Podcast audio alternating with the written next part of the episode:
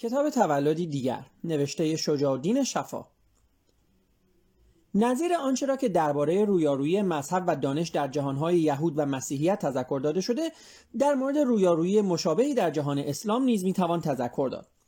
زیرا علیرغم همه آن احادیث واقعی یا ساختگی که درباره طلب علم در چین یا در آسمان روایت شده واقعیت این است که در هیچ یک از ادوار تاریخ اسلام و در هیچ کشوری از کشورهای مسلمان علم در مفهوم واقعی آن نه تنها مورد قبول فقها و متشرعین نبوده بلکه درست به عکس همواره مورد دشمنی و کارشکنی آنان قرار داشته است. و آن علمی هم که مورد قبول آنان بوده همانند علمی که در قرون وسطای مسیحی مورد قبول متشرعین و فقهای جهان مسیحیت بوده واقعا علم نبوده است در این راستا تاریخ اسلام شاهد خلط مبحث آشکاری در ارتباط دادن دین با فرهنگ اسلامی است که الزاما توضیح بیشتری را در این زمینه ایجاب می کند.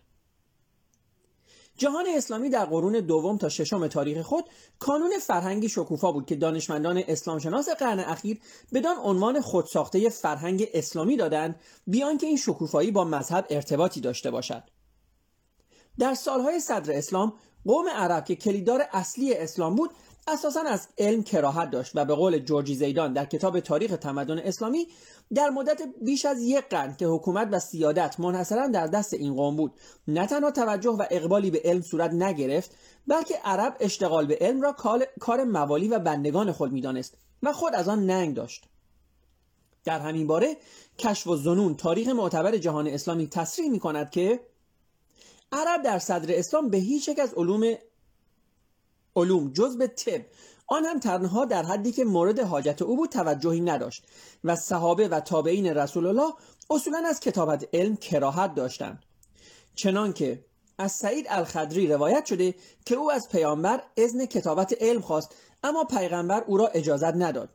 و از ابن عباس روایت کردند که او کتابت را نهی کرده و گفته بود هر کس پیش از شما دست به کتابت زد گمراه شد. و مردی نزد عبدالله ابن عباس رفت و گفت کتابی نوشتم و می‌خواهم بر تو عرضه کنم. و چون بدون نشان داد آن را از وی گرفت و به آب شست. در رسوخ علم و گسترش آن در جهان اسلامی نیز نه خود اعراب و نه فقهای مسلمان تقریبا هیچ سهم شایان توجهی نداشتند. گویاترین گواه این واقعیت را در فصلی از مقدمه معروف ابن خلدون بزرگترین مورخ جهان عرب می‌توان یافت که بارها و بارها در کتابهای پژوهندگان و تاریخنگاران شرق و قلب غرب مورد نقل قرار گرفته است.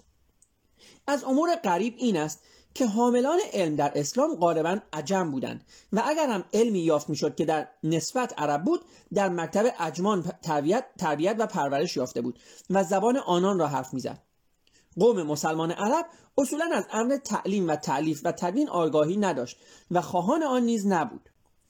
متمدنین این عهد همه عجم یا پیرو عجمان بودند. زیرا پارسیان بر اثر رسوخ تمدن در میان خود برای این کار صلاحیت دیرینه داشتند و بدین ترتیب همه عالمان اسلام از عجم یا از کسانی بودند که تربیت و زبان عجمی داشتند و هیچ قومی چون آنها به حفظ و تدوین علم قیام نکرد.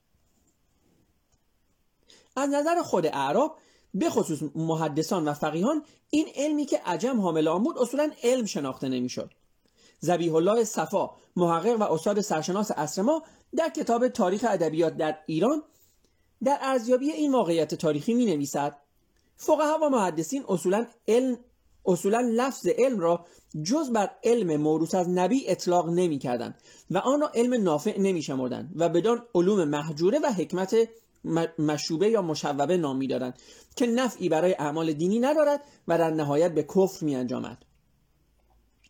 شافعی فقیه معروف حکم داد که اگر بنده به همه منهیات غیر از شرک به خداوند آلوده شود بهتر از آن است که در علوم غیر شرعی نظر کند و حکم من درباره اینان این است که آنان را تازیانه بزنند و در میان اشایر و قبایل بگردانند و بگویند این سزای کسی است که کتاب و سنت خود را رها کرد و به علوم عقلی روی آورد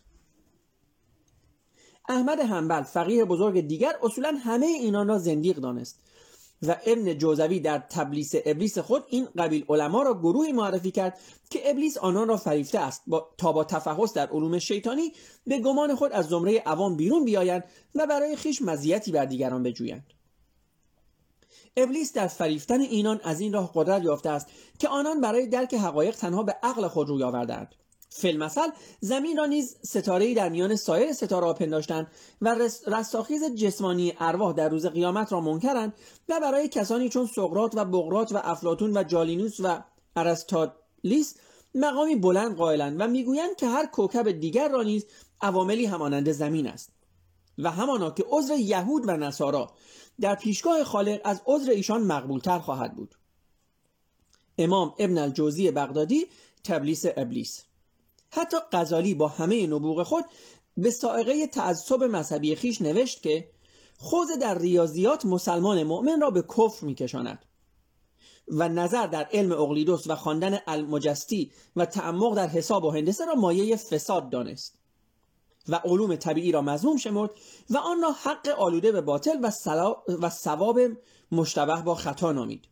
غزالی مقاصد الفلاسفه.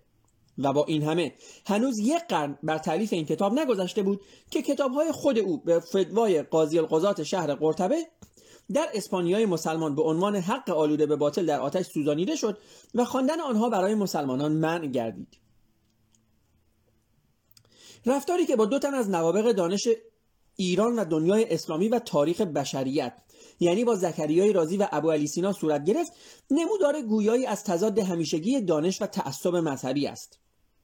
زکریای رازی بزرگترین پزشک تاریخ اسلام به روایت برخی از تاریخنگاران در سنین پیری بر اثر آنکه کتابهای او را بر سرش کوبیدند بینایی خود را از دست داد و ابن سینا شیخ رئیس جهان دانش اسلامی معلف قانون و شفا و بیش از 120 کتاب و رساله دیگر که آثار ترجمه شده لاتینی او تا چندین قرن بعد از خودش از مهمترین کتابهای درسی دانشگاه های اروپایی بود از جانب فقها و متشرعین عصر خود زندیق و ملحد اعلام شد و علم دروغین و فریبندهش مایه گمراهی خلق و دور کردن آنان از راه حق و حقیقت به شما آمد و به امر خلیفه المنجد بالله کتابهایش در سال 555 هجری سوزانیده شد و بسیاری از اساتید از تدریس نوشته وی خودداری کردند.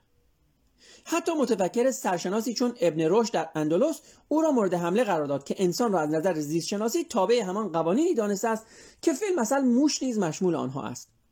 و متفکری چون سهروردی تعلیف شفا را از جانب ابن سینا تقافل او از پیروی از پیامبر دانست. متفکر معروف دیگر امام فریدالدین ابن قیلان حکیم سرشناس قرن ششم هجری یک رساله کامل در تخته ابن سینا نوشت. بدین دلیل که وی به معجزه اعتقاد ندارد و منکر زنده کردن مردگان توسط عیسی و تبدیل عصا به اجراها توسط موسی و دونیمه کردن ماه یا شق القمر توسط محمد است.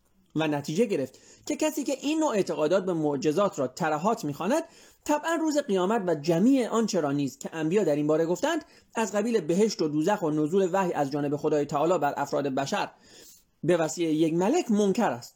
همچنان که غزالی در این زمینه اظهار, اظهار نظر کرد که ابن سینا معتقد به این است که عالم خلقت از ازل وجود داشته است در صورتی که ادیان توحیدی بر این سراحت دارند که خداوند همه کائنات را در شش روز و آن هم به طریقی مشخص آفریده است. تخته ابن سینا به گناه اینکه علم را در خارج از شریعت جستجو کرده است چنان در قلمرو فقها و محدثان فراگیر بود که معروفترین حکیم و فیلسوف وقت حسن الاربلی قرن هفتم هجری در آخرین سخن خود در بستر مرگ گفت گواهی می‌دهم بر اینکه خداوند بزرگ است و ابن سینا کذاب است. در اشاره به همین موضوع اخیرا وزیر آموزش فرانسه در کتاب خدا در برابر دانش خود نوشت برای کشوری چون ایران وطن ابن سینا که دیر زمانی چراغ راهنمای جهان متمدن بوده است تحول بسیار غمانگیزی است که امروزه فرضیاتی چون آفرینش شش روزه کائنات و خلقت خلق و سایه انسان از خاک در آن به عنوان حقایق الهی پذیرفته شده باشند و واقعیت های انکارناپذیر جهان دانش در همین موارد سفسته های شیطانی تلقی شوند. چنین وضعی در سراسر دوران پررونق فرهنگ اسلامی بر جهان اسلام حکم فرما بود. ابن مقفع پارسی بزرگترین ادیب عصر خلافت و بنیانگذار نصر ادبی عرب به صورتی فجیع زنده زنده در آتش سوزانیده شد. کندی یا کندی کندی تنها فیلسوف واقعی عرب به گناه اینکه از آشتی منطق و فلسفه با الهیات جانبداری می‌کرد به فتوای فقها و به دستور المتوکل خلیفه عباسی در 62 سالگی 52 ضربه شلاق خورد و کتابخانهاش نیز به دجله ریخته شد. و چندی بعد از آن در شرایط روانی غمانگیزی درگذشت. ابوالعلای معری شاعر فیلسوف و متفکر نابینای قرن پنجم هجری ملقب به خیام عرب و یکی از بزرگترین سخنوران جهان اسلام به اتحاد آزاد اندیشی ملحد و زندیق شناخته شد و فتوا داده شد که کتاب الفصول و القایات او در معارضه با قرآن نوشته شده است.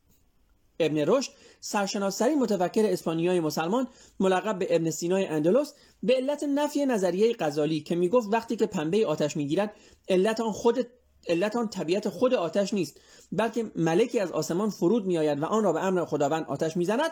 به فدوای فقیهان زندیق و مرتد شناخته شد و به امر المنصور بالله پادشاه وقت از اندلس به آفریقا تبعید شد و در همانجا درگذشت. زیرا که میکوشید تا دانش و شریعت را با هم نزدیک کند و منطق او این بود که انکار اصلی علت و معلول انکار دانش است و انکار دانش نفی شعور انسانی است. ابن خلدون تاریخنگار نامی عرب که توینبی او را یکی از بزرگترین مورخان همه تاریخ جهان و بنیانگذار علم فلسفه تاریخ میشمارد به گناه تحولات اجتماعی ملل به گناه تحولات اجتماعی ملل مختلف را زاده شرایط جغرافیایی و اقتصادی و قومی آنها می‌دانست و نه تنها خواست الهی و نه تنها خواست الهی. او تا به امروز مورد حمله و دشمنی بنیاد گرایان عرب قرار دارد. در حدی که یکی از وزرای پیشین آموزش و پرورش عراق به جامعه عرب پیشنهاد کرد که استخوانهای او را از گور بیرون آورند و همراه با نسخه های تاریخی او در سراسر جهان عرب بسوزانند. حتی دانشمند سرشناسی چون تا حسین وزیر فرهنگ مصر او را خردگرای ناپاکی نامید که به ریا تظاهر به مسلمانی می‌کرد و همه اینها برای اینکه وی تحلیلی از روحیات اعراب صدر اسلام کرده بود که گذشته از بنیادگرایان اسلامی خوشایند ناسیونالیست های عرب نیز نبود. در مدارسی که از قرن پنجم هجری به بعد در خراسان و عراق و دیگر نواحی ممالک اسلامی تعلیم شد تعلیم علوم غیر شرعی از قبیل ریاضیات و نجوم و فیزیک و شیمی و طبیعیات ممنوع شد و فقط به علوم دینی و ادبیات امکان تدریس داده شد. در ایران آخوند پروری عصر صفوی کار سختگیری مذهبی در مورد اهل دانش را به جایی رسانید که تقریبا همه آنان جلای وطن کردند و غالبا راه هند را در پیش گرفتند.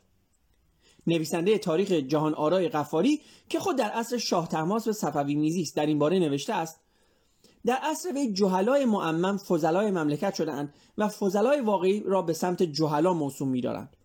لاجرم اکثر بلاد از اهل فضل خالی شدند و از اهل جهل مملو و جز قلیلی از فضلا در تمام ممالک ایران نماندند عیسی صدیق استاد دانشگاه و وزیر اسبق فرهنگ ایران در کتاب تاریخ فرهنگ ایران خود در همین مورد متذکر می شود که سیاست مذهبی دولت صفوی که مقارن با دوران بیداری اروپا و نهضت عظیم فرهنگی رنسانس و تحولات شگرف عصر جدید بود ایران را از علوم و صنایع نوین اروپا بینصیب کرد و از کاروان تمدن جهان دور ساخت و بدین ترتیب ایران روز به روز بیشتر به سوی انحطاط علمی سوق داده شد. برداشت رایج این عصر صفوی را از علم درست در قرونی که جهان عرب دانشمندانی چون کپلر، گالیله، لایبنیتس، نیوتون، فارنهایت و امپر را میپرورید از رهنمودی می‌توان یافت که علامه محمد باقر مجلسی در بزرگترین کتاب حدیث جهان تشیع بهارالانوار از امام جعفر صادق روایت کرده است. حضرت امام جعفر صادق فرمود که علم فقط علمی است که رضای خداوند در آن باشد زیرا هر علمی مایه نجات نیست. و علم نافعی که سبب نجات شود منحصر به توحید و امامت و علومی است که از حضرت رسول و ائمه اطهار به ما رسیده است و آنچه نرسیده تفکر در آنها شایسته نیست.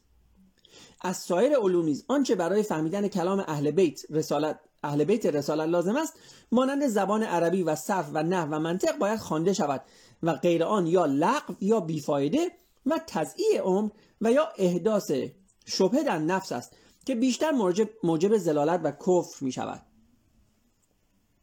و در اشاره به همین مفهوم و در اشاره به همین مفهوم علم آیت الله خمینی در دیدار با دانشجویان مدرسه فیضیه در قم گفت علم فقط آن است که از قم برمیخیزد برای اینکه قم مرکز علم است. از قم علم به همه جهان صادر شده است و صادر خواهد شد. و چندی بعد از آن همین خمینی خطاب به نمایندگان نهضت رادیکال در قم گفت ما هرچه می‌کشیم از این دانشگاهی های قربزده می‌کشیم.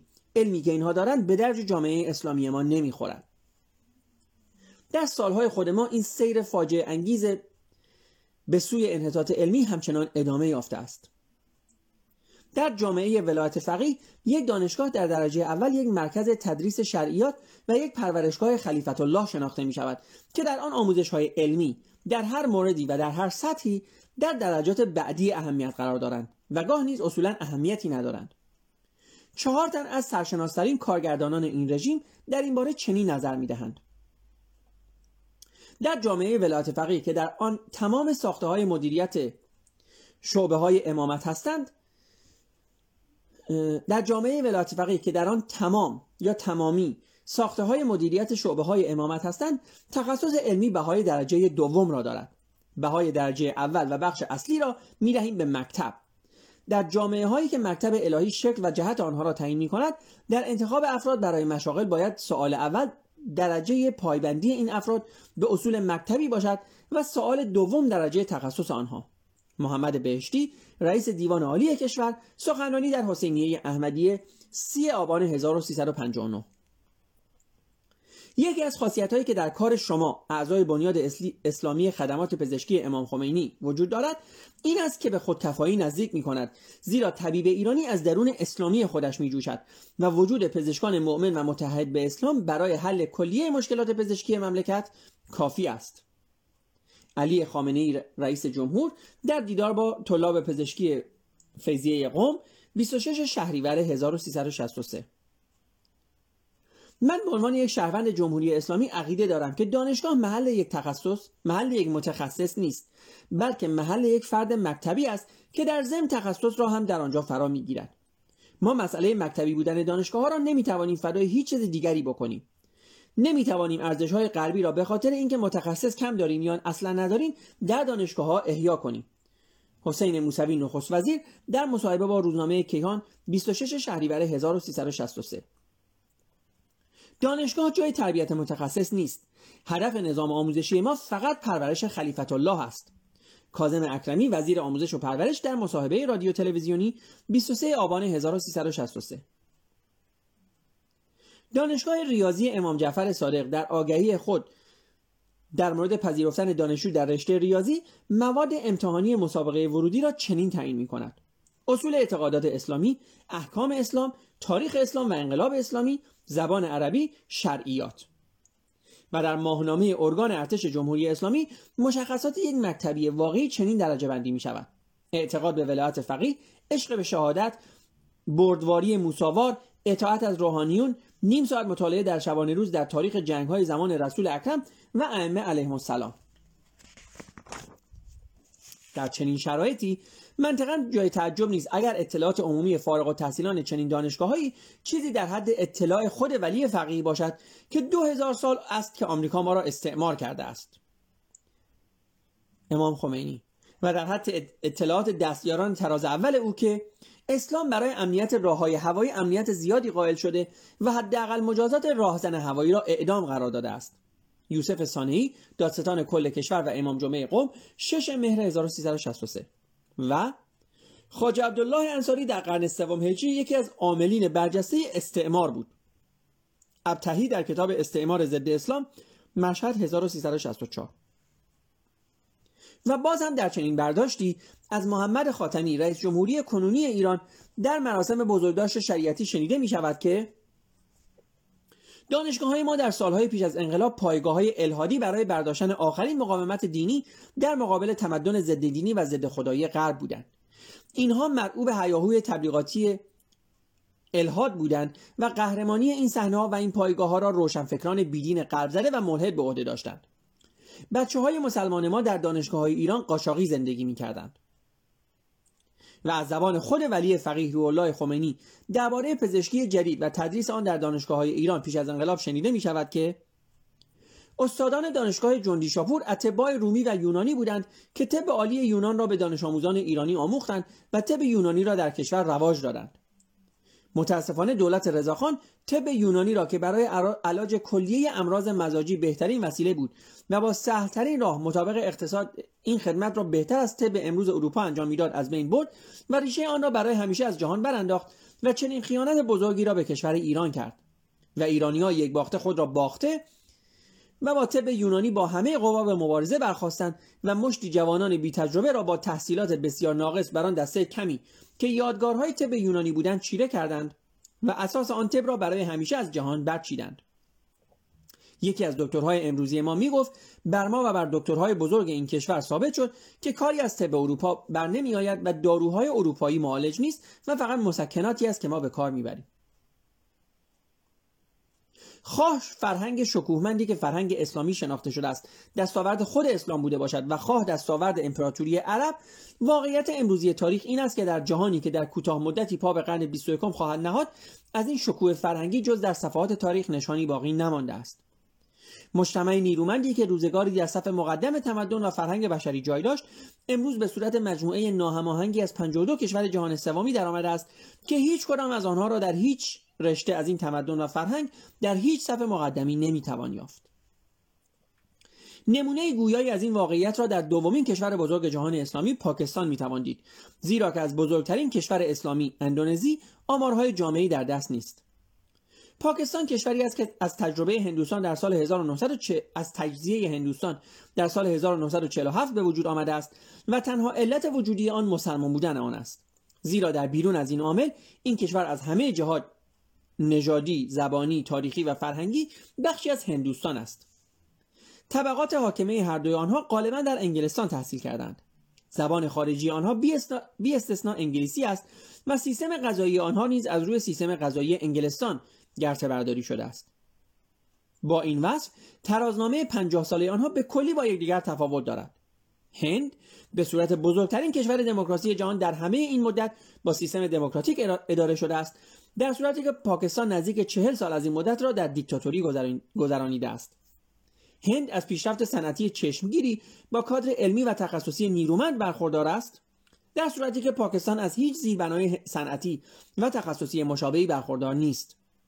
در هند آموزش علمی مسیر منطقی خود را نظیر بقیه جهان پیشرو طی کند در صورتی که نه تنها در دانشگاه های پاکستان بلکه حتی در پارلمان آن نحوه این آموزش در ضابطه تطبیق یا عدم تطبیق آن با موازین مذهبی در برابر علامت سوال قرار می گیرد. در سال 1983 سمیناری در دانشگاه تلاویو با شرکت دانشمندان علوم سیاسی و جامعه شناسان اسرائیل و آمریکایی به منظور بررسی در مسائل مختلف مربوط به انقلاب اسلامی ایران برگزار شد تا در این باره تبادل نظر شود که چگونه می‌توان از این انقلاب حداکثر بهره را به سود اسرائیل و ایالات متحده و اصولا جهان غرب برگرفت. و متن سخنرانی های این سمینار در اواخر نوامبر سال بعد در لندن منتشر شد. از جمله نتایجی که در این زمینه گرفته شده بود این بود که انقلاب اسلامی ایران می‌تواند از چندین لحاظ به صورت حربه موثری در تأمین منافع اسرائیل و آمریکا مورد استفاده قرار گیرد. نخستین فایده آن این است که مسئله تشکیل حکومت بر اساس دین را با قاطعیت مطرح می کند دومین فایده آن این است که چنین حکومتی از تکوین جنبش های سازنده جلوگیری می کند و بدین ترتیب نه تنها در خود ایران بلکه در همه جهان اسلامی گرایش فعالی در زمینه ضدیت با هماهنگی با هماهنگی این کشورها با پیشرفت‌های علمی و صنعتی و اجتماعی جهان امروز به وجود می آورد و مانع از آن می شود که ملت‌های اسلامی به عنوان واحدهای مستقل برای تأمین و حفظ منافع خود اقدام کنند. فایده سوم از میان بردن روح ترقی طلبی و بهبود شرایط زندگی در میان مسلمانان و دور نگه داشتن آنان از عصر تکنولوژی است. گزارش کلی کار این سمینار در همان زمان در هفته نامه کیهان چاپ لندن انتشار یافت. رویارویی مذهب با دانش در نهایت همواره به زیان مذهب تمام شده است. زیرا لازمی دانش پیشرفت بیوقفه ای است که آن را با ضوابط جزمی مذاهب متوقف نمی‌توان کرد. صاحب نظری از بسیار نزدیک با این واقعیت سر و کار دارد و اخیرا در این باره چنین نوشت. مذهب در نهایت از رویارویی خود با علم زیان دیدند. مذاهب در نهایت از رویارویی خود با علم زیان دیدند. و اگر آین کاتولیک بیشتر از دیگران در این رویارویی ضرر کرده بدین دلیل است که زیادتر از دیگران بدین راه رفته است. چه بخواهیم و چه نخواهیم رویارویی دانش و مذهب نمی‌تواند جز عقب نشینی منظم مذهب پیامدی داشته باشد. زیرا که یکی از این دو زیرا که یکی از این دو بر واقعیت های موجود و مسلم متکی است در صورتی که آن دیگری مدرکی جز آنچه خود می‌گوید بر چنین اصالتی ارائه نمی‌دهد. به همین دلیل از وقتی که جهان دانش عمدتا در دنیای غرب به واقعیت های آسمانی و زمینی مخالف با اسطوره های چند هزار ساله مذاهب راه یافته است اصالت این اسطوره ها روز به روز بیشتر مورد تردید قرار گرفته و در بسیاری موارد نیز اصولا نف شده است.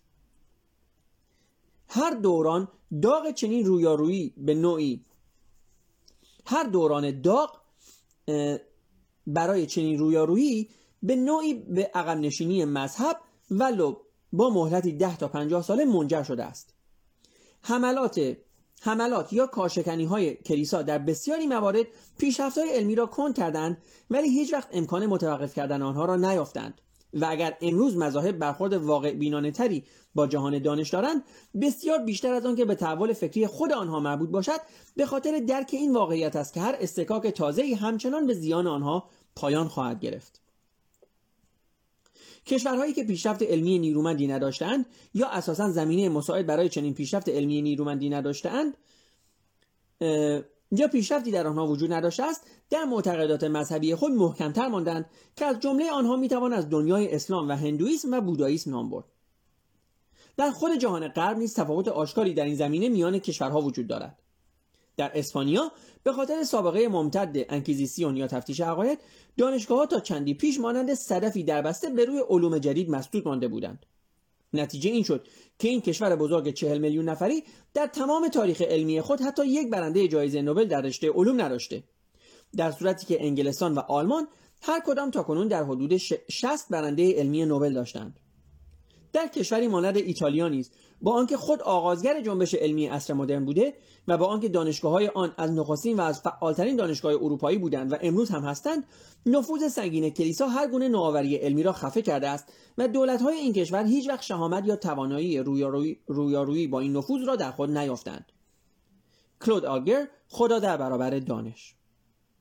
نویسنده در پایان ارزیابی خود هشدار می‌دهد که همچنان که پیش از این به نام خدای کتاب مقدس غالبا با علم جنگیدند امروز مذهب اقتصاد میکوشد تا به نام خدای دلار علم را لگام بزند یعنی تنها آن را در اختیار خود بگیرد.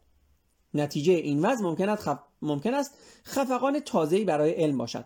البته به شرط اینکه پیش از آن واپسگرایی یهودی یا بنیادگرایی اسلامی به چنین نتیجه‌ای نرسیده باشد. خب دوستان ممنونم از اینکه با ما بودیم با یک بخش دیگه از کتاب تولد دیگر. من طبق معمول یک گریزی می‌زنم به چیزهایی که در این قسمت خوندیم. دوستان نکته طبیعتا زیاد است چون درباره جهان اسلام است. من سعی می‌کنم خیلی سریع باز بعضی از اینها رو در موردش صحبت بکنم. ببینین همینطور که من قبلا هم به شما گفتم اسلام و اصولا ادیان همه اینطوری هستن ولی خب این فصل این قسمت از کتاب چون در مورد اسلامه من فقط در مورد اسلام صحبت می‌کنم.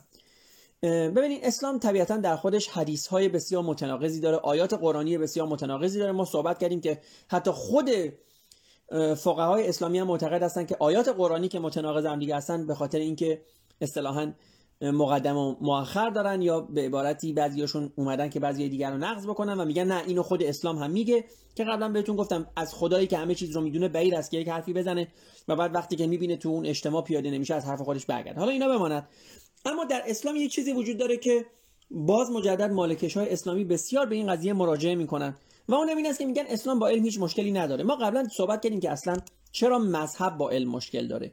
گفتیم که مذهب و علم اگه خواستین انگار قسمت قبلی اینو مجدد گوش بدین. قسمت قبلی همین کتاب رو که خوندم براتون. ما قبلا هم گفتیم ولی الان خلاصه میگم که مذهب و علم دو جهانبینی متضاد با همدیگه رو عرضه می‌کنن و این جهانبینی های متضاد طبیعتا نمی‌تونه با همدیگه درست باشه. یعنی شما نمی‌تونین همزمان اعتقاد داشته باشین که کره زمین 6000 سالشه و آدم و حوا پدر و مادر همه ما بودن و هم اعتقاد داشته باشین که 13 بیلیون سال از پیدایش جهان میگذره و اینکه والدین ما و اجداد ما در حقیقت شبه میمون هایی بودن. حالا میمون هم واقعا نبودن. شبه میمون هایی بودن که صدها هزار سال پیش و بلکه چند میلیون سال پیش میزیستن. و بعد اصطلاحا یک شاخه از اونها آروم آروم انسان ها شدن هومو ها شدن یک شاخه دیگه میمون ها شدن. یعنی ما جد مشترک داریم به عبارتی. پسرمو هستیم با میمون ها شما نمی‌تونید این دوتا رو با هم دیگه آشتی بدین. حالا منتها گفتم برگردم جزئیاتش رو اگه دوست داشتین فایل قبلی رو گوش بدین از همین کتاب. اما اما مالکش های اسلامی روحانیت آخوندها زیاد میگن که نه اسلام باش علم هیچ مشکلی نداره و بعد حدیثی میارن که اطلب اطلب العلم ولو بسین علم را بجویید هرچند که در چین باشد. ببینید دوستان این کتاب به درستی بیان کرده که منظور این آیه ها و منظور این حدیث ها از علم اون چیزی نیست که ما امروز علم میگیم. اصلا از دید عرب اینها علم نبوده. توی همین کتاب چند مورد اومد که کتاب های مثلا ابن سینا را آتیش زدن و الاخر یک نمونه دیگر رو من براتون نقل می‌کنم. دوستان که وقتی میگن وقتی عمر وارد اسکندریه میشه وقتی که لشکر اسلام اسکندریه رو فتح می‌کنه در قاهره در مصر اصطلاحا ببخشید. اگر اشتباه نکنم کتابخونه اونجا بوده. عمر دستور میده که تمام کتاب های کتابخونه اسکندریه رو بسوزونن. و وقتی بهش میگن چرا میگه دو حالت داره. این کتاب ها یا موافق قرآنی یا مخالف قرآن. اگه مخالف قرآنه که ما طبیعتا باید سوزانده بشه ما رو با این کتاب ها کاری نیست. اگر موافق قرآن قرآن ما رو بسه. و واقعا همین هست دوستان. اون چیزی که اسلام میگه که علم بجوید ولو در چین منظورش علم فقه هست. منظورش همون علمی است که امام نمی‌دونم صادق دنبالش بود. همون علمی که اصطلاحا نمی‌دونم چجوری احکام مثلا نمی‌دونم استبرا احکام نمی‌دونم نجاست احکام نمی‌دونم فرض کنین مزاربه احکام نمی‌دونم جماع احکام نمی‌دونم آمیزش همون چیزایی که توی تلویزیون ایران هم بارا اومده که نمی‌دونم اگر شب جمعه جماع بکنین نمی‌دونم فرزند شما اینجوری میشه اگر نمی‌دونم شب دوشنبه جماع بکنین فرزند شما فلان میشه اگر نمی‌دونم در روز آشورا جماع بکنین. این کل دانش کل دانشی که اسلام میگه دنبالش باشین این هست. وگرنه شما ببینین کدوم گفتم این, این, یک, این یک سوال هست واقعا باید بپرسین. کدوم یک از میگن که امام صادق مثلا دانشمند بود میگن که امام صادق اندیشمند بود. امام صادق چند تا رساله داره؟ چه چیزی در دنیا به اسم امام صادق اصطلاحا نوشته شده؟ دقت کنین که هزار سال شاید قبل از امام صادق ارسطو بود و ارشمیدس بود که نمی‌دونم زوایای مثلث رو حساب کردن گفتن 180 درجه میشه. یونانی ها حتی, حتی می‌دونستن که زمین گرده. این نکته خیلی مهمیه ها. ف... این که زمین صافه بعدها توی دوران تاریک اروپا و دوران تاریک اسلامی اصطلاحا دوباره باب شد و دوباره مد شد به خاطر اینکه این کتاب ها ترویج می‌کردن صاف بودن زمین رو. وگرنه یونانی ها می‌دونستن زمین گرده و حتی مساحت زمین رو هم با یک درجه اصلا قطر زمین رو هم با یک درجه خطایی محاسبه کرده بودن. حالا شما دقت کنید در هزار سال قبل از امام صادق ما مثلثات داشتیم علم مثلثات داشتیم ارسطو ارشمیدس شما داستان ارشمیدس رو در مورد اینکه چجوری میشه حجم یک جسم اصطلاحا بدون شکل خاصی رو سنجید. همون داستان یورکا که از همون لخ می‌زنه بیرون. حتی اینا رو شنیدین. شما دقت کنید امام صادق چه رساله ازش از خودش به جا گذاشته؟ کدوم فرمول ریاضی یا هندسی یا نمی‌دونم مثلثات یا فیزیک یا شیمی از ایشون به کار اومده؟ من میگن شاگردهایی داشته امام صادق که همه اینها نمی‌دونم دانشمند بودن. کدوم شاگردش دانشمند بوده؟ شما یک دونه از شاگردای امام صادق رو بیارین که رساله یا فرمولی یا نمی‌دونم محاسبه به اسم اینها باشه. از جابر بن حیان نامی برم. میگن جابر بن حیان شیمیدان بزرگی بود. نه دوستان جابر بن حیان شیمیدان نبود. جابر بن حیان کیمیاگر بود. بین علم کیمیاگری که تلاش داره مصر رو تبدیل به طلا بکنه با علم شیمی تفاوت از زمین تا آسمون هست. جابر ابن حیان کیمیاگر بود و تازه همون فرمول کیمیاگری رو هم امام صادق نتونست بهش یاد بده. یعنی جابر ابن حیان هیچ وقت در تبدیل مس به طلا موفق نشد در حالی که ما در قرن 21 در حقیقت در قرن 20 موفق شدیم که این کار رو انجام بدیم. یعنی ما در قرن 20 موفق شدیم که مصر رو تبدیل به طلا بکنیم. منتها هزینه این کار انقدر زیاده که طبیعتا صرفه نداره. صرفه نداره شما این کار رو بکنید. ولی توی محیط آزمایشگاهی تونستن مصر رو تبدیل به طلا بکنن. حالا به جزئیاتش کاری نداریم. حالا امام صادق انقدر دانشش ناقص بود که حتی همین رو هم نتونست به جابر بن یاد بده حداقل یک یادگاری از خودش به جا بذاره. شاگردهای دیگه امام صادق کی بودن چند تا از شاگردهای امام صادق چون گاهی اوقات روحانیتش میگه نه منظور ما از علم اینها نیست چون گفتم اینا اصلا اینا رو علم نمی‌دونن. منظور ما همون علم فقه هست. که امام صادق فقیه بسیار برجسته بود.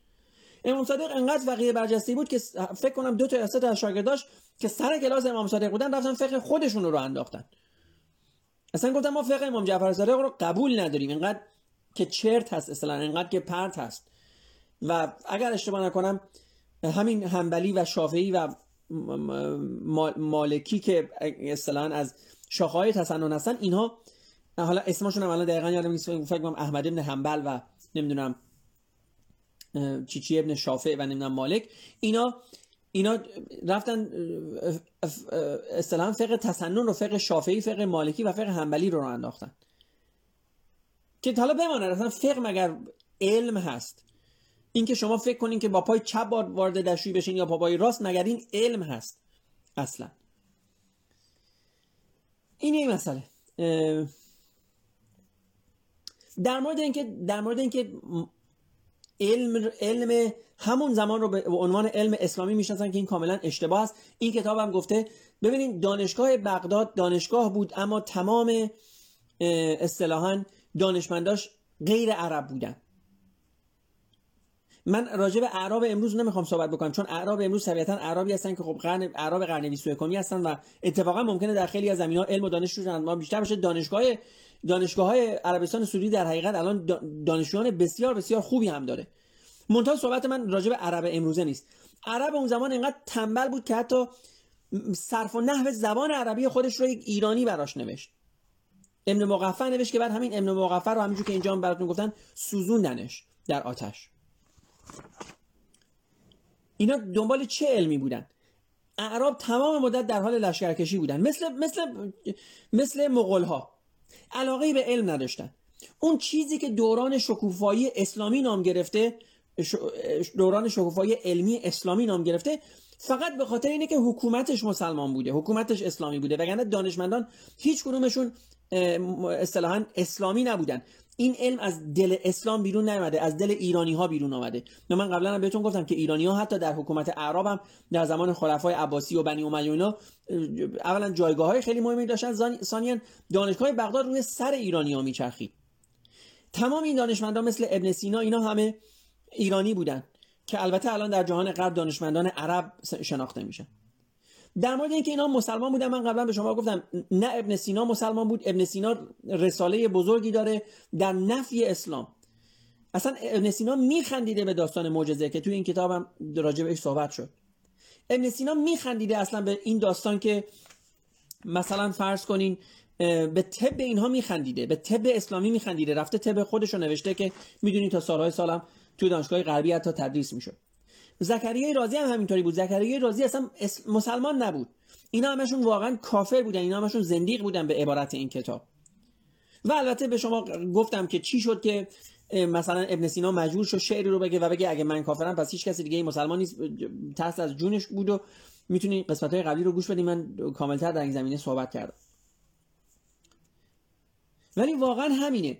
یعنی حتی اعراب هم حتی خود اعراب هم تمایلی به علم کسب علم نداشتن. این ایرانی ها بودن که به خاطر پیشینه‌ای که داشتن تمایل به کسب علم داشتن و دانشگاه بغداد رو اون زمان چکار کردن؟ اون زمان بسیار اصطلاحا شکوفا کردن.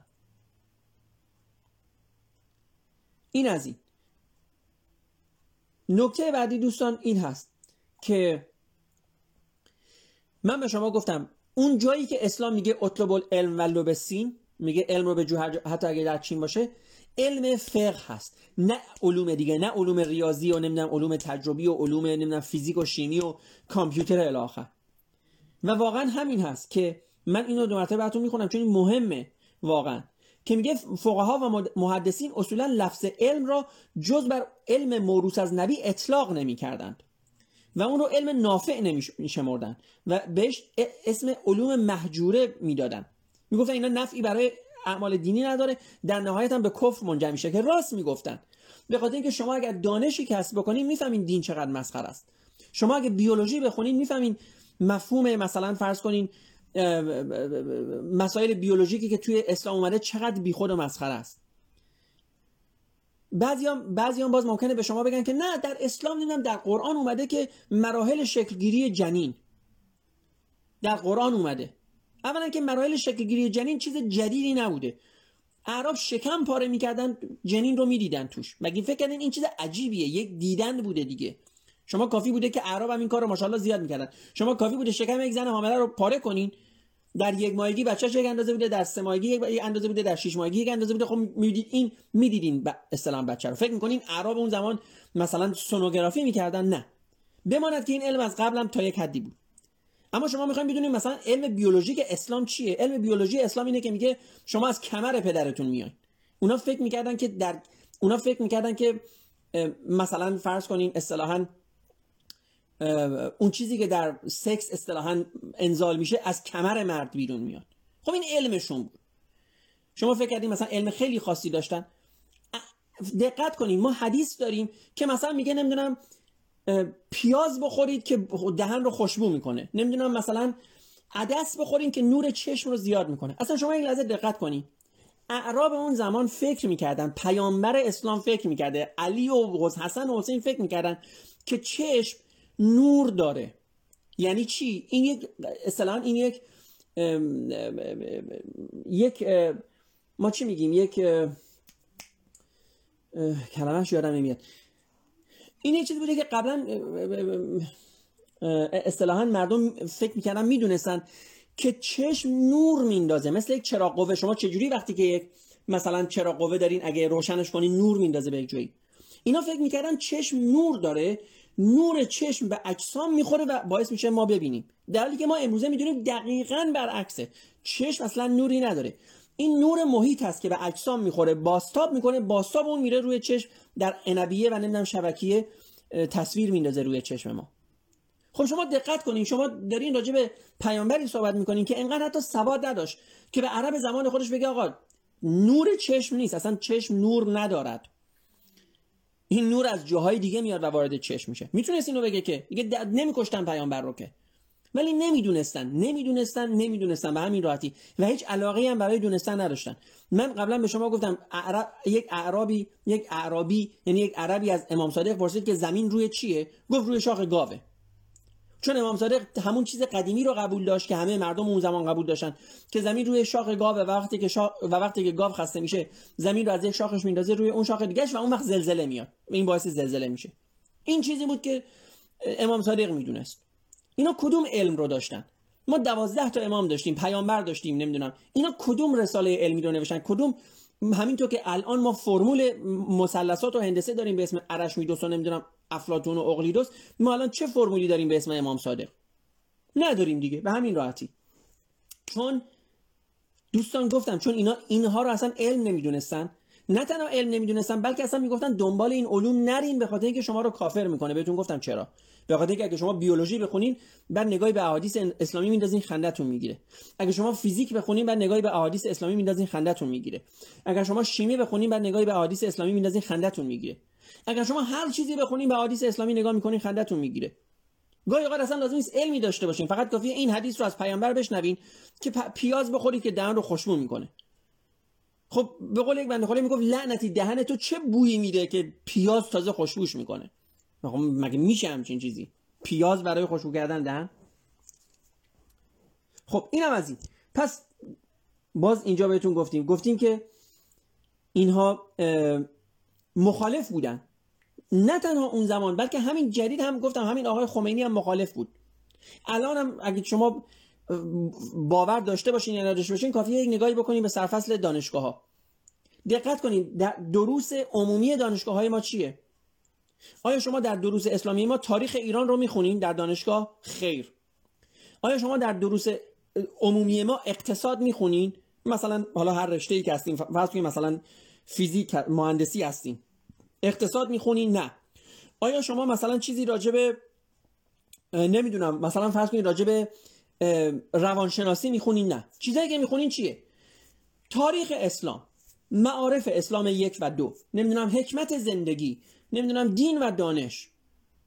اینا مزخرفاتی است که شما در دانشگاه می‌خونید. چرا؟ چون سیستم دانشگاهی ما حتی همین الان هم نه خود سیستم ها منظورم گردانندگان این سیستم هستن. علاقه به علم ندارن. علاقهشون به علم فقط در حد تولید بمب اتم است اونم برای حفظ حکومت خودشون. خب اینم باز دقت کنید. این خیلی نکته مهمیه دوستان. ابن جوزی در کتاب تبلیس تبلیس ابلیس خودش میگه که میگه که علما اون زمان اون زمان دقت کنید میگه اون زمان زمین رو هم ستاره ای در میان سایر ستاره ها می‌دونن. این دوستان خیلی خیلی مهمه ها. یک لحظه دقت بکنیم حتی اون زمان و من به شما گفتم سابقش فقط به دانشمندان ایرانی اون زمان نیست. سابقش برمیگرده به یونان. اینا می‌دونستن که زمین گرده. اینا می‌دونستن که اصطلاحا خورشید دور زمین احتمالا نمیگرده و این زمین هست که دور خورشید میگرده. البته دانش امروز رو نداشتن. ولی یک چیزایی می‌دونستن. یک چیزایی از همون اصطلاحا دانش خودشون می‌دونستن. و اون زمان فرض کنیم ها معتقد بودن بعضی از دانشمندان اون زمان معتقد بودن که زمین هم ستاره در میان سایر ستاره هاست ببینید این تفکر چقدر فرق داره با تفکر مذهبی که میگه زمین یک, یک چیز صاف هست و بعد نمی‌دونم یک گنبدی روشه و این گنبد هفت آسمان داره و نمی‌دونم در این هفت آسمان ستاره در گردش هستن و الی آخر. و خداوندی که در قرآن میگه شهاب شا... وقتی که وقتی که یک شیطانی می‌خواد به حرفای ما گوش بکنه در سماوات ما شهاب سنگی رو به سمت او میفرستیم که او رو دور بکنه. فکر می‌کردن این شهاب سنگایی که تو آسمان می‌بینین می‌بینن تیر خداوند هست مثلا. این هم از این. در مورد زکریای رازی صحبت کردم. انسان بسیار شریفی بوده. برین کتابای زکریای رازی رو بخونین. انسانی بوده که اصلا مسلمان نبوده. منتقد اسلام بوده. و بنده خدا چجوری میمیره؟ انقدر کتابای خود کتاباشو به سرش می‌زنن تا کور میشه. فکر کنین. این نهایت دشمنی اسلام هست با علم. که گفتم منحصر به اسلام نیست ولی چون این قسمتش در مورد اسلام دیگه من دارم راجع به اسلام صحبت می‌کنم. کتاباشو انقدر تو سرش می‌زنن که کور میشه. راجع به ابن سینا هم که زیاد صحبت کردیم. که اوایل اوایلش در جوانی مسلمان بوده. حتی استدلالی میاره برهانی میاره برای وجود خدا که برهانش خیلی معروف هم است ولی بعدا اصطلاحا نه تنها از اسلام میگریزه بلکه اصلا کافر میشه به عبارتی. به خود خدا هم کافر میشه و بعد در, در, این در رد اینها مطلب این میسه که داستان شما براتون گفتم که چجوری میفتن دنبالش که بکشنش. خب. این هم از این. دقت کنید اون زمان اون زمان ابن سینا معتقد بوده که عالم خلقت از ازل وجود داشته. ما امروزه می‌دونیم که قطعا این که زمین 6000 سال پیش دنیا 6000 سال پیش به وجود اومده اشتباهه. ولی خب تفکر غالب ما فعلا این است که بیگ بنگی وجود داشته و اون بیگ بنگ اصطلاحا نقطه شروع دنیاست. اما خیلی از دانشمندان اعتقاد دارن که بیگ بنگ اصطلاحا این یک نقطه شروع نیست. بعضی از دانشمندان فیزیک به big pulse اگر اشتباه نکنم اعتقاد دارن. big pulse یعنی چی؟ یعنی فرض کنین فرض کنین. بیگ بنگی هست که تمام دنیا رو چکار می‌کنه؟ منبسط می‌کنه. بعد یک مدتی انبساط دنیا تموم میشه دنیا شروع به انقباض می‌کنه و دو مرتبه در خودش فرو میریزه. میشه بیگ بنگ. مثل یک پاس. یعنی مثل قلب می‌زنه. منبسط میشه دو مرتبه منقبض میشه توی یک نقطه. دو مرتبه بیگ بنگ میشه منبسط میشه. دو مرتبه منقبض میشه به یک نقطه. دو مرتبه بیگ بنگ میشه منبسط میشه و الی آخر. من اصطلاحش رو دقیقا نمی‌دونم ولی فکر کنم بهش big pulse میگن. و بعضی از دانشمندان فیزیک الان معتقدن که واقع درسته که برای دنیای ما این دنیایی که 13 بیلیون سال ازش میگذره نقطه شروع بیگ بنگی وجود داره. اما برای کل دنیا یعنی اون چیزی که اصلا دیگه فراتر از تصور ماست اصلا نقطه شروعی وجود نداره. یعنی این مثل قلب تپنده ای است که مدام داره منقبض و منبسط میشه. مدام مثلا نمی‌دونم حالا به فرض دارم میگم شاید هر 400 بیلیون سال نوری یک بیگ بنگ به وجود میاد دنیا منبسط میشه دو مرتبه منقبض میشه تو خودش میریزه و دو مرتبه باز یک بیگ بنگ بعدی.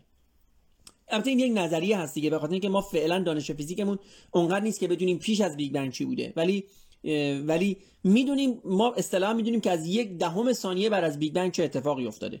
از اون لحظه ای که اتم ها شروع می‌کنن اصطلاحا به شکل گیری ما از اونجا رو می‌دونیم ولی قبل از بیگ بنگ و اون دقیقا نقطه صفر بیگ بنگ رو هم خب نمی‌دونیم ولی اینا تئوری است. ولی دقت کنید این تئوری اون زمان ابن سینا هم داشته می‌گفته عالم خلقت از ازل وجود داشته. یعنی این یه چیز همیشگی بوده. ضمن اینم یادتون باشه که چیز عجیبی نیست ها. دوستانی که فیزیک بهتر می‌دونن فیزیک می‌دونن شاید بهتر از من بتونن اینو توضیح بدن. ولی دقت کنید دوستان ما قانون اول نیوتن به ما چی میگه؟ قانون اول نیوتن به ما میگه که هر جسمی که ثابته دوست داره ثابت بمونه و هر جسمی که متحرکه دوست داره به حرکت خودش ادامه بده خب؟ حالا دقت کنیم در دنیایی که ضمن بیرون این دنیا طبیعتا هیچیه. هیچ نیرویی نیست هیچ اصلا نیرویی نیست دیگه. همه نیرو داخل این دنیا اون چیزی که ما فعلا می‌دونیم خب؟ وقتی میگم دنیا تمام دنیا رو دارم میگم. تمام این مثلا نمی‌دونم 63 بیلیون سال نوری از این سر دنیا تا اون سر دنیا من همه رو دارم میگم. حالا دقت کنید اگر اگر دنیا از اول ثابت بوده اون وقت نیاز به نیروی محرکه ای داشته قانون طبق قانون اول نیوتن. اگه بیگ بنگ نقطه شروع بوده و قبلش واقعا هیچی نبوده این نقطه شروع برای انفجار خودش نیاز به یک نیروی داشته. حالا از هر کجا آمده من نمی‌دونم خب؟ اما اگر ما در نظر بگیریم که این واقعا یک قلب تپنده هست که از اصطلاحا همیشه در حال تپش بوده این میشه همون قانون اول نیوتن. که اون چیزی هم که داره حرکت می‌کنه مدام دوست داره به حرکت خودش ادامه بده. بنابراین نیاز به یک نیروی باز خارج از این دنیا نداره برای حرکت خودش. چون این همیشه در حال حرکت بوده و چیزی که همیشه در حال حرکت دوست داره در قیاب نیروی خارجی که خب گفتم نیروی خارجی ظاهرا بیرون از این دنیای وسیع ما وجود نداره تا جایی که ما می‌دونیم. خب این قلب تپنده دوست داره مدام به تپش خودش ادامه بده. حالا اینم نکته جالبی است اصلا نمی‌خوام خیلی وارد بحث فیزیک بشم که حتی ابن سینا هم مثلا اینو می‌دونسته. دقت کنید اون زمان. در مورد ابن مقفع صحبت کردم که حتی صرف و نحو عرب رو هم براشون ابن مقفع اصطلاحا تنظیم کرد و بعد هم در آتش سوزانیده شد. اعراب اون زمان انقدر تنبل بودن. تنبل که اصلا علاقه ای به علم نداشتن اون زمان. خب در مورد ابن خلدون میگه حتی دانشمند سرشناسی چون تا حسین وزیر فرهنگ مصر هم او رو خردگرای ناپاک معرفی می‌کنه. این خیلی اصطلاح جالبی است دقت کنین. خردگرای ناپاک. چون از دید مذاهب از دید مذاهب از جمله اسلام خردگرایی یعنی ناپاکی. شما اگر اگر به عقل به خرد به منطق معتقد باشی اون وقت ناپاک هستی. چرا؟ چون اسلام یعنی تسلیم یعنی هر چی بهت میگن گوش کن. یعنی هر چی که در کتاب نوشته رو بی برو برگرد قبول کن. و بقیه ادیان هم طبیعتا همینطوری هستن خیلی فرقی نمی‌کنه. این هم از این. چند تا جمله خون از محمد بهشتی و علی خامنه و حسین موسوی و حتی از اصطلاحا محمد خاتمی. دقت کنین دوستان بعضی از این آدم ها رو همین امروز دو مرتبه دارن به ما به عنوان اصلاح طلب و نمی‌دونم نیروهای آلترناتیو جمهوری اسلامی میفروشن. من نمیگم آدما عوض نمیشن. چرا محمد خاتمی ممکنه عوض شده باشه؟ میرحسین موسوی ممکنه عوض شده باشه. منتها اینا آدمهایی هستن که در نهایت علمشون چی است علمشون علم آخوندی است علمشون علم فقه هست. دانشی ندارن واقعا برای اداره کشور. ممکن آدم خوبی باشن من به اون اشکالی ندارم. یعنی ممکن آدم خوبی شده باشن. من به اون اشکالی ندارم. ولی اینا نهایتا همین هستن دیگه. آدمایی هستن که سواد ندارن. سوادشون چیه؟ سوادشون اینه که مثلا گفتم آقای خمینی بیاد بگه که آمریکا دو هزار ساله که ما رو استعمار کرده. آمریکایی که 300 سال از تاریخ کشورش بیشتر نمیگذره. و آقای حسین موسوی میر حسین موسوی نخست وزیر بیاد بگه که ما دانشگاه محل یک متخصص نیست محل یک فرد مکتبیه. و گفتم دقت کنید این آدم ها رو همین آقای میرحسین موسوی رو امروزه دارن به عنوان آلترناتیو جمهوری اسلامی معرفی می‌کنن به شما. خیلی واقعا حواس شما باید جمع باشه. اگر به عمر ما قد نداد به عمر دوستانی که قد داد بدونن که اینها نباید در آینده ایران هیچ جایگاهی داشته باشن. بدون استثنا. در بهترین حالت اولا که با جواب پس بدن ولی بعد از اون اگرم بیگناه شناخته شدن در بهترین حالت بهتره برن, برن یک نونوایی باز بکنن. و دیگه وارد و دیگه وارد کار سیاست نشن. و نکته آخر دوستان. نکته بسیار درستی که این کتاب از زبان کلودارگر اشاره کرده که میگه آخر رویارویی مذاهب با علم اینه که مذاهب زیان می‌بینن. چرا؟ چون علم بر واقعیت های موجود و مسلم متکیه. مذهب بر یک سری عراجیفی که توی یک سری کتاب نوشته شده کتابایی که توسط یک سری چوپان نوشته شده که حتی خود عیسی و موسی و محمد هم نبودن ما قبلا راجع این صحبت کردیم. ولی به اسم اونا نوشته شده. و داستان همینه. داستان اینه که کلیسا و حتی همین متفکرین مسلمان سالهای سال مبارزه می‌کردن و اصطلاحا با این تفکر که زمین گرد هست. ولی الان میگن نه زمین گرد راست میگن. و بعد چه کار می‌کنن؟ بعد میان میگن نه اون جایی که قرآن فلان حرف زده این حرفش رو نباید اصطلاحا لیترال تلقی کرد نباید به عنوان یک واقعیت. این یک نماد است اینو به صورت اسطوره‌ای گفته. اینو به صورت نمی‌دونم نمادین گفته. هر جایی که دیگه کتابشون مشخصا دیگه با علم در تضاده میگن نه اینو به صورت نمادین گفته. اینها واقعی نیست. اینها رو باید به عنوان گفتم به عنوان اینا رو باید فیگوراتیولی نگاه کرد بهشون نه لیترالی یعنی به عنوان حقایق. در مورد فرض کنید خلقت انسان هم همینطور. و گفتم بزرگترین چیزی که الان مذهب باش مشکل داره داستان داستان اصطلاحا تئوری تکامل هست. اما 100 سال دیگه 200 سال دیگه وقتی که مذاهب به خاطر به خاطر مدارک روزافزون این اینکه این تئوری تکامل درست است مجبورن بالاخره سرخم بکنن و مجبورن قبول بکنن که آدم و حوا انسانهای اولیه نبودن. اون وقت میگن نه این یک داستانی است که شما باید از اون فقط برداشت درستی داشته باشین. واقعا خدا منظورش این نبوده که آدم و حوا انسانهای اولیه بودن. مگه میشه خدا همه چیز رو می‌دونه؟ نه منظور خدا این نبوده. این یک داستانیه که شما باید به عنوان یک پارابل به قول انگلیسی باید به عنوان یک داستانی که ازش می‌خوایم یک نتیجه گیری اخلاقی بکنیم باید بهش نگاه بکنیم. ولی این اتفاق گفتم برای گرد بودن زمین افتاده برای خیلی از چیزهای دیگه هم افتاده. که مذهب و روحانیت عقب نشینی کرده به خاطر اینکه مدارک انقدر زیاد است که دیگه نمی‌تونه اونو نفش بکنه. مثلا فرض کنید در مورد تب درسته که همین الان در همین شرایط کرونا هم به شما میگن که ببخشین حالا به شما میگن که نمی‌دونم روغن بنفشه استعمال بکنین یا شاش شطور بخورین. یا آقای خامنه‌ای میگه صحیفه سجادیه رو از امام صادق از امام سجاد بخونین که اسهال خودش رو نتونه شفا بده. منتها همین همین آقایونی که برای من و شما این حرفا رو می‌زنن خودشون در بهترین بیمارستان ها بستری میشن بهترین پزشکان بالای سرشون میان و بهترین داروهای غربی رو مصرف می‌کنن. چند بار آقای هاشمی شارودی به آلمان مسافرت کرد برای بیماریش. نوه آقای خامنه‌ای در انگلیس به دنیا آمد. چرا؟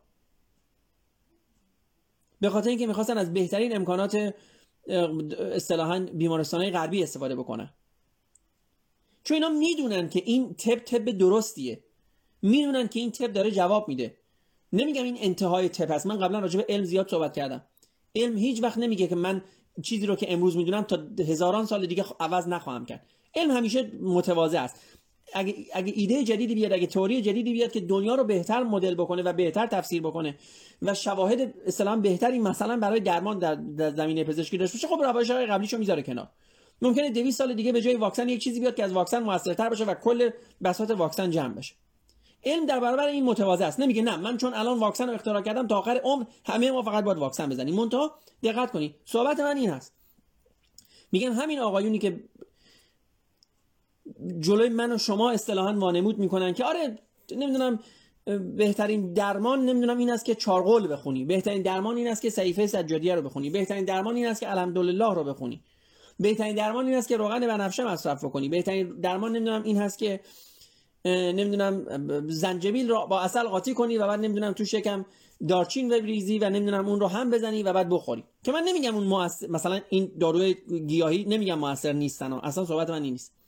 ولی علم یک روالی داره. میگه آقا اگه شما ادعا داری که این دارو موثره باید این اصطلاحا در یک سری آزمایش های بالینی مشخص بشه که واقعا تاثیر داره. بدون وقت همون رو قرص می‌کنن. شما فکر کردین مریضن بیان به شما مثلا قرص چه می‌دونم استامینوفن بدن. خب اگه واقعا اون خوب باشه میگن همونو بخور. مشکلی نداره که این با این قضیه. حالا واقعا دوستان همینه. این این رویارویی مدام مذهب و دانش فقط و فقط باعث میشه باعث شده و باعث خواهد شد که مذهب گام به گام عقب بشینه. در این شک نکنین. و و همینطور که به شما گفتم آروم آروم مذهب از یکی یکی سنگرهای خودش عقب نشینی می‌کنه. بعد منتها به این متوسل میشه که نه این داستان ها داستان های واقعی نیست. اینها رو باید به عنوان به عنوان گفتم به عنوان داستان های اخلاقی نگاه کرد. ما حتی همین الان هم در قرن 21 در اروپا در آمریکا کسایی رو داریم مثل آقای جردن پیترسون که مسیحی بسیار معتقدی هست ولی در این حال میگه که نه. اون چیزی که در انجیل اومده مثلا راجع به داستان آدم و هوا راجع به داستان ابراهیم راجع به داستان موسی اینا واقعا اتفاق نیفتاده. اینها تمثیل هایی هست که عیسی بیان کرده که شما زندگی رو بهتر بفهمید. ادعایی که هیچ وقت در خود انجیل نبوده. ولی ولی مسیحیان جهان جدید می‌خوان مسیحیت رو اندفعه با این شکل و فرم به من و شما غالب بکنن. و این کاری است که مسلمان هم دارن می‌کنن. یعنی شما دقت بکنید ما یک سری آخوند کرواتی داریم نمونه قدیمیتر شریعتی هست ولی نمونه های جدید هم زیاد داریم. ما یک سری آخوند کرواتی داریم که اتفاقا اصلا هم امامه ندارن اصلا هم عبا ندارن. کروات هم می‌زنن خیلی هم آدمای موجهی احتمالا یک پی اچ دی هم مثلا در یک زمینه ای دارن. ولی بعد به شما این رو میگن دوستان.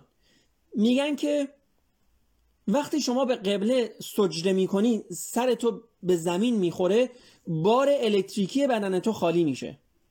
و فقط برای اینکه این بار الکتریکی خالی بشه باید در جهت قبله باشه. اینو یک استاد فیزیک با یک پی اچ دی با یک دکترای فیزیک میگه امروز در این کشور. یعنی همون دین اسلام رو منتها دفعه دارن در یک قالب شکلاتی ارزش می‌کنن. چون می‌دونن که حالا دیگه دوران خزعبلاتی مثل اینکه نمی‌دونم پیاز بخورید که دهن رو خوشبو بکنه گذشته. می‌دونن که امروز دیگه کسی حدیث امام صادق رو نمی‌کنه که زمین بر چه است زمین بر شاخ گاو است. مجبورن بگن نه. من اینو قبلا بهتون گفتم دیگه. مالکش اسلامی مجبورن بگن نه. منظور امام صادق این بوده که زمین رو گاو شخ می‌زنه. که قبلا بهتون گفتم اولا گاو با شاخ شخ نمی‌زنه. امام صادق نباید اینقدر اصلا کودن می بود که بگه روی شاخ گاوه. مگه می‌گفت؟ حداقل باید می‌گفت به گردن گاوه. چون اون یوغی که میبندن به گردن گاو میبندن نه به شاخ گاو.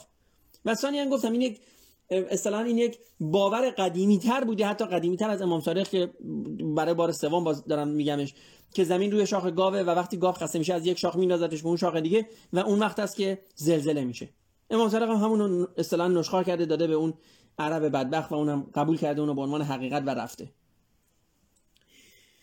به دوستان ممنونم دوستان که ما بودیم بحث میگم در این زمینه خیلی زیاده. من نمی‌خوام واقعا بیش از حد وراجی بکنم. اصطلاحا اگر دوست داشتین می‌تونین ما رو در اینستاگرام یوتیوب و تلگرام با عنوان مینیو تاک search بکنین پیدا بکنین follow بکنین subscribe بکنین اگر دوست دارید همینجور که قبلا هم بهتون گفتم تعداد subscribe های بیشتر تعداد follower های بیشتر خواه ناخواه اصطلاحا اراده و انگیزه من رو هم برای خوندن کتاب های بیشتر بالا می‌بره.